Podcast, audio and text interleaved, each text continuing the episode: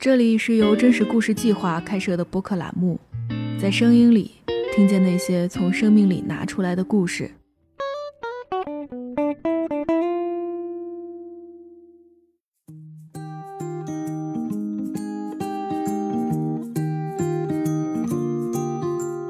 你逃避，你才会独居。你为什么逃避这个事？就是因为你不善社交，你想自己放纵自己。我并不觉得说生活缺少了亲密关系或者说群居生活它就不完整了。大家好，这里是真故电台，我是值班编辑瑞雪。今年春节期间，网络上一条独居女生被困浴室30小时的新闻引起了大家的注意，独居的风险又再次被频繁提起。一人住的自由和快乐之下，是发生意外无人知晓的风险，有时甚至可能危及生命。但是与这种风险背道而驰的是，似乎越来越多的人正在选择独居。中国统计年鉴的数据显示，2019年我国有超过7700万的成年单身人口独居，而这个数字将在2021年达到9200万。这个庞大的群体催生出了许多讨论。独居青年为什么要独居？他们感到孤独吗？他们在生活中发生意外该怎么办？而这其中，不同的人对自己的独居生活又有着不同的担心。这种区分在性别上体现得尤为明显，女性似乎承担着更多不安的感觉。为了了解独居女性和独居男性对一人住的生活分别有着怎样的忧虑，我们请来了2位朋友，一位是23岁的大文，一位是27岁的小杨，他们回答了关于独居的10个问题。Hello 大文 ，Hello 小杨，请你们先向大家做一下自我介绍吧。我是大文，现在23岁，单身，是要去日本留学的留学生，但是目前因为日本在封国，所以在家上网课。独居的话，到现在是正好整半年。大家好，我是杨涛。我今年27岁了，目前是单身，然后现在做的职业是广告商务，大概独居已经2-3年吧。你们选择自己住的理由是什么呢？其实我现在和父母是同城嘛，去年6月份我线上实习结束了，当时我是跟家里面说，我说要不我就把家里的家务分摊一下，这样子的话就当锻炼独自生活的能力了嘛。家里还有一个小房子，本来是想出租的，但是因为去年疫情的原因也不太好租。我爸就说，既然你想要学习独立生活，那不如你就自己住那个房子吧。我就说，那也挺好，然后就自己住过去了。刚毕业刚开始工作的时候是和一个同事合租的，是和一个女生合租的，然后当时很不方便，比如说只有一个阳台，我们要同时去那晾衣服，有时候会有些干旱。然后包括我的生活习惯，我觉得是有点奇怪的。比如说晚上他洗完澡之后，他就把卫生间拖干净了，但是我可能凌晨2点我要去洗个澡，因为我那个时候才开始准备睡觉。当时因为生活习惯和他也产生了一些矛盾，有过一些争吵。换个地方来到北京的时候，肯定因为也是因为之前和别人合租不是很开心，然后想要一个人住，恰巧找到一个地方，房租也不是很贵，所以就选择自己一个人住了。相比和其他人一起住，你们觉得独居有什么比较好的地方吗？第一点的话，比较安静，虽然我爸妈也不吵，但是我爸他是在家里就是做股市嘛，然后他会听那个财经新闻什么的。我爸妈都是相当于自由职业者吧，我妈也在家，她平时可能在家开会，那可能就叽里哇啦叽里哇啦啊，可能有点干扰我读书这样子。自己住的话，那确实房子里只有你自己一个人，就比较安静，你想干啥干啥，你也不用怕吵到就是说别人这样。你说作息这一块确实是这样，如果说我在家里熬夜，我妈呢她会来敲我的门，但是自己的话你放飞自我，尤其是假如说看了个什么剧，那真的一不小心就看到4-5点了。现在就更自由了，感觉更潇洒了。就我一直觉得，就是每个成年人啊，都要有自己一个独立的空间。之前和别人合租的时候，实际上你所拥有的独立的空间，还就是你那个群租房中间的某一间。虽然是一个合租，你们可能共享一个很大的客厅，但是客厅实际上它并不属于你。在这个客厅里面，你依然要端着，就是说你要一本正经的，你要非常客气，你要保持好卫生，你要像在别人家一样，你还要保持一点礼仪什么东西的对待别人。但是如果你在自己家的时候，像我在自己家的时候就完全什么都不顾，就比如说我抽烟可能随便拿个杯子就是一个烟灰缸，然后这个杯子洗一洗又用来喝水了。在家里面你完全的自由，你就是包括外在的自由，你就什么都不穿，在家里面随便跑，这才是你独立的空间。而在之前合租的时候，你们共有的地方其实并不属于你。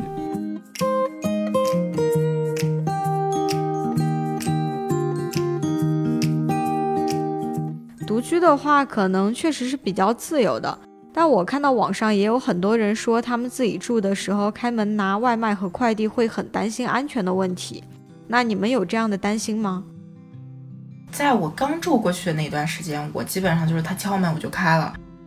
但其实开门的时候就是会心里稍微有点犯嘀咕，你就是只开一条缝，然后也尽量不让他看到那个房间里面。但是是之后有一次吧，是我朋友，就他给我寄快递写了一个郑突突，然后可能这个名字实在是太让人印象深刻了，当时给我的那个快递小哥就说哈，你就是郑突突吗？我说啊，是我。但是等到过了2天吧，我自己买的快递叫大文嘛，然后他给我的时候说你现在又改名叫大文了，我当时就觉得，就我虽然觉得他可能没有什么恶意，但当时就会觉得很吓人，就是我并不想被你记住，我求求你忘掉我，就真的会有这种感觉。那之后我就尽量跟他们说，你就放楼下的那个快递架上，我自己去拿。我发现外卖的话其实还好，因为外卖小哥他们都很着急，他每次给我外卖的时候，那个就是姿势是已经要跑的姿势，然后就是要往那个楼就电梯那边跑的姿势，他们根本就不会看你的脸。就快递这种东西的话，一个你知道你的手机号，虽然我不是用的真实姓名，但是也基本上知道了你的名字，然后又记住了你的脸和你住的地方，只要稍微往里面看一下，就可能说也知道你大概是一个什么情况，你是自己住还是怎么样。因为如果每次开门都是你，而且就知道你平时一直住在家，你可能就是自己住或者怎么样。快递这个事情实在是太让人没有安全感了。我姓名地址都是填真实的，有时候拿快递我也不关门。当然可能那个园区也挺让人放心的，就是到处都是监控，也没什么可怕的。因为你想清楚这个事儿，就是你没什么可丢的话，你就什么都不怕了。因为像我之前就是经常忘带钥匙，然后有一天我忘带钥匙了，找人家开锁，在那等那个开锁师傅过来的时候，我突然发现能把那个窗户打开，然后那个窗台又非常低，我一脚就跨进去了，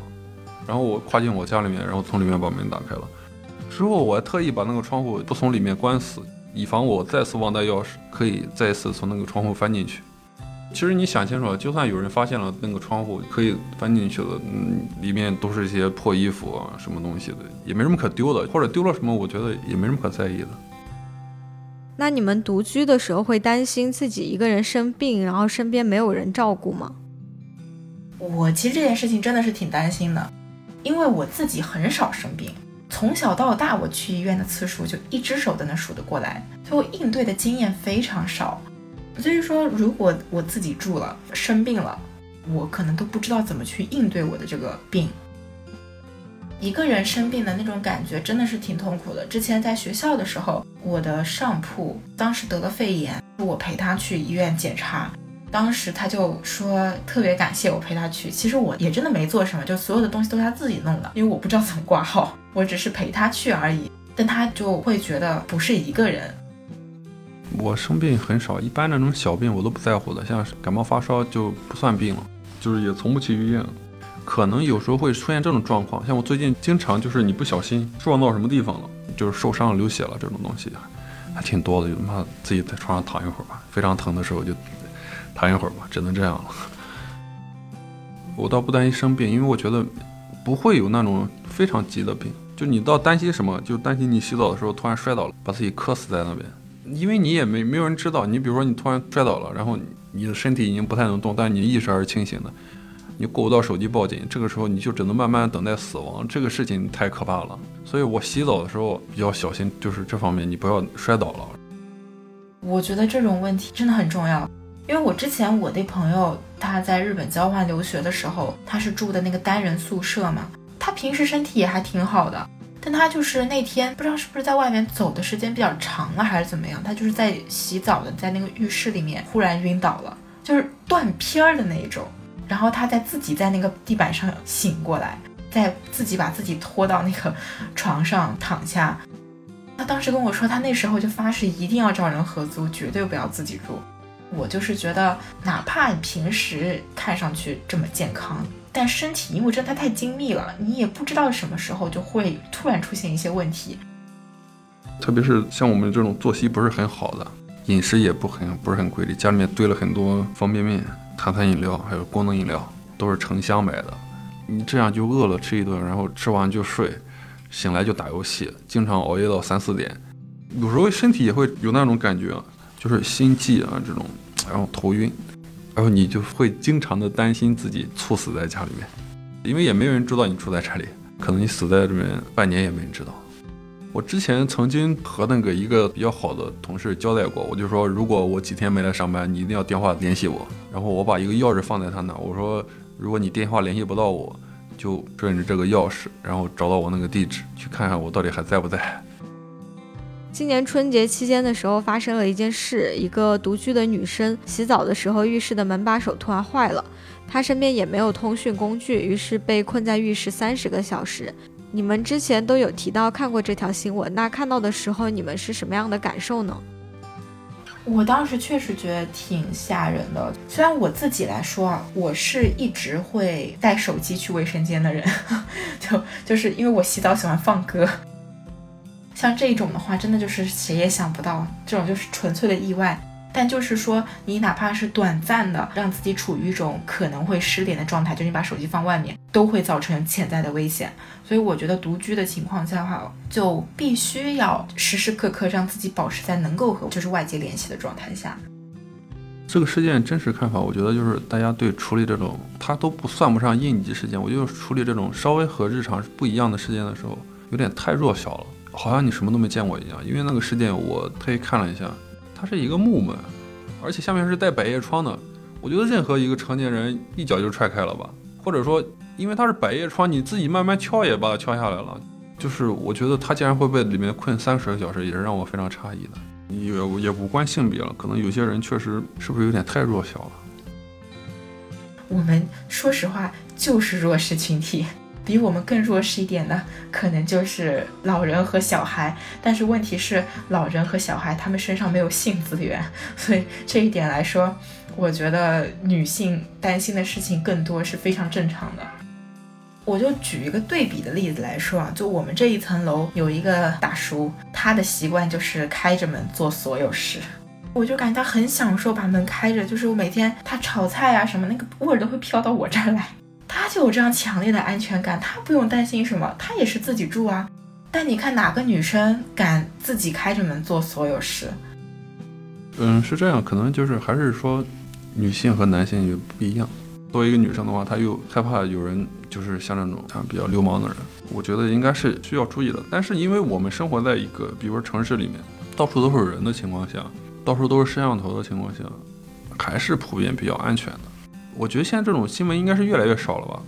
我们往往能看到坏事发生前的一些新闻，就比如说那个女生看到了谁在尾随她，但是坏事并没发生，这个女生被困在这里多长时间，最终还是出来了，就是证明我们现在城市里面其实人太多了，就是你旁边都是人，你需要帮助谁都可以帮你一把。那个被困的最后不是也他的邻居帮他开门的吗？我就说很多人害怕这件事呢，其实就是一种心理作用，因为坏事总是没有发生，都是极小概率的事件，一些新闻让我们感到害怕，我也会，但整体我感觉还好。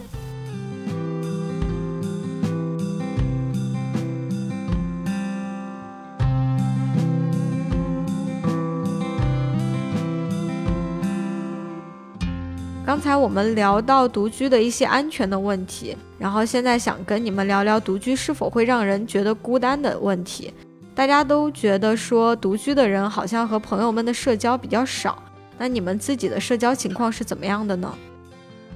说实话我的社交本身也比较简单基本上是线上，只会跟几个特别好的朋友见个面。我就是在想，就是倒不是因为我自己住就是而跟别人的交流就是社交减少了，而是本身就没有多少可以去交流的人，所以才更多的宅在家里。除了打游戏的话基本没有。我线上的交流也比较多，因为感觉自己就是越来越懒，特别是在那种状态下你不想去对付任何一个人，你只要有第二个人出现就感觉就是一定要被动的做点什么东西。我觉得我这个人就比较无聊，然后你自己一个人待的时候不给人添麻烦就行了。感觉你们的社交基本都是线上的，那有试过在线下去找朋友们一起玩吗？我去年12月份回了趟学校，然后当时和很多朋友见面聊天，基本上每个人都可以聊2个小时。觉得线下聊天那种幸福感和充盈感是根本没有办法被取代的，所以就觉得说，哎，人还是需要跟人就是去线下交流，去社交。其实我觉得这种状态肯定是不太好的，我现在也非常想就是努力的摆脱这种状态。前几周有个同事找我们一起去搞那个剧本杀，去参与了一下。那可能是这1-2年以来为数不多的1-2次周末的外出活动，7-8个人坐在那个房间里面坐了4-5个小时，从白天坐到晚上，我觉得是挺无聊的。你们的独居生活当中有觉得孤独的时候吗？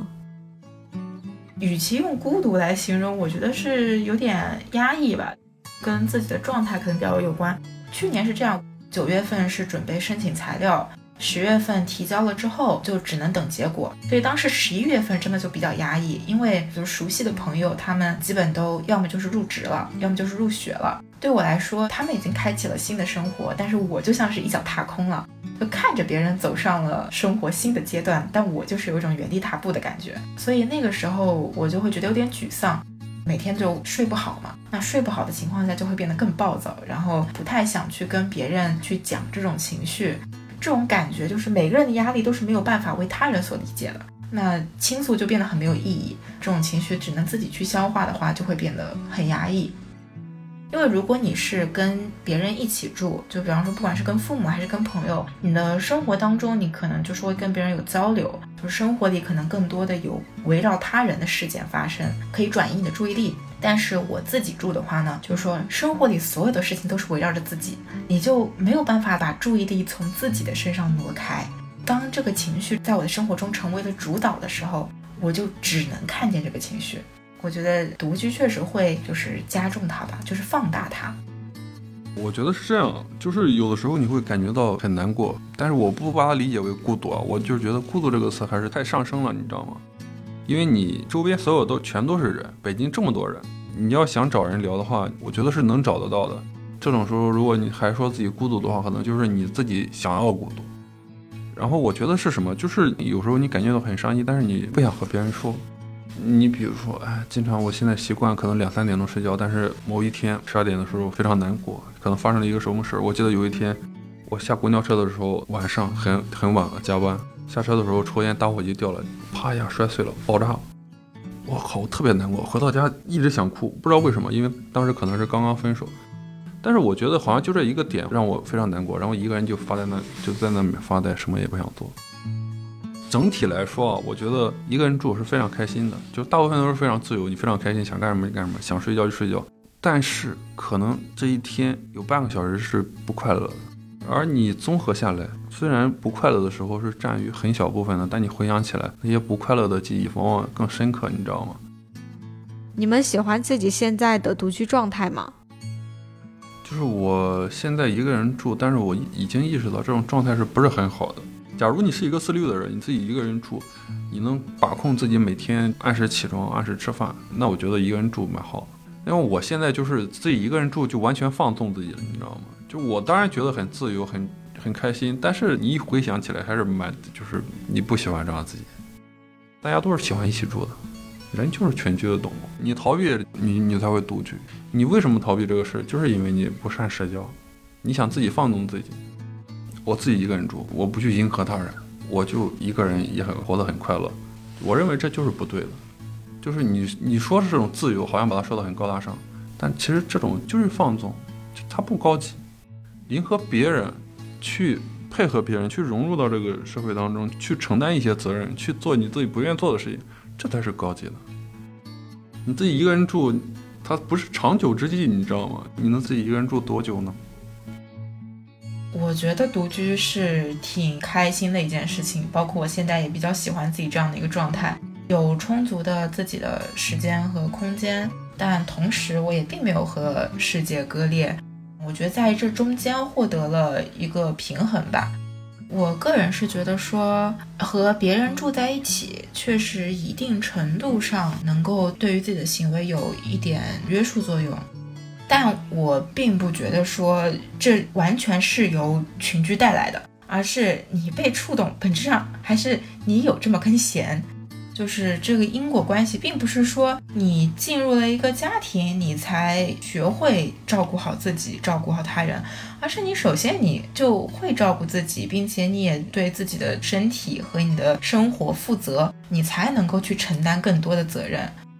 之前我在看一本书的时候，里面讲到说，其实独居它能够更加深刻的让你发现，照顾自己它其实是一件非常琐碎的事情，它并没有我们想象的这么简单。按时吃饭、作息，去感受自己的感受，以及学会独处，我觉得它并不是说要足够自律才能做到，而是你要尊重自己的感受，不去回避自己的感受才能做到。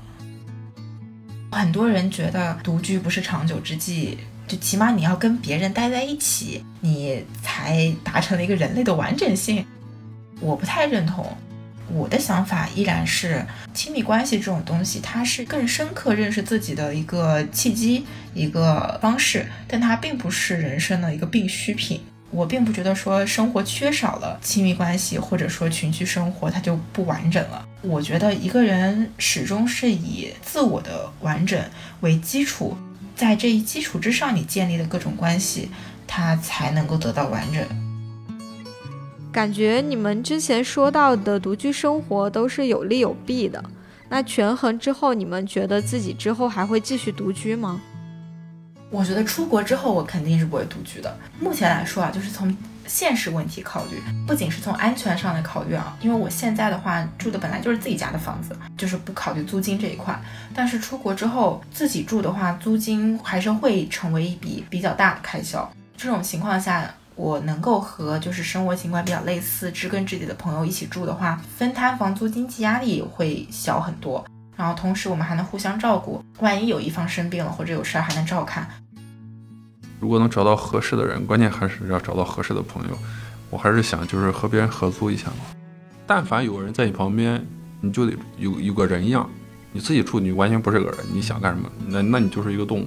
最起码就是你规律一点，你生活品质总会提高一点，你变得会有点社会性。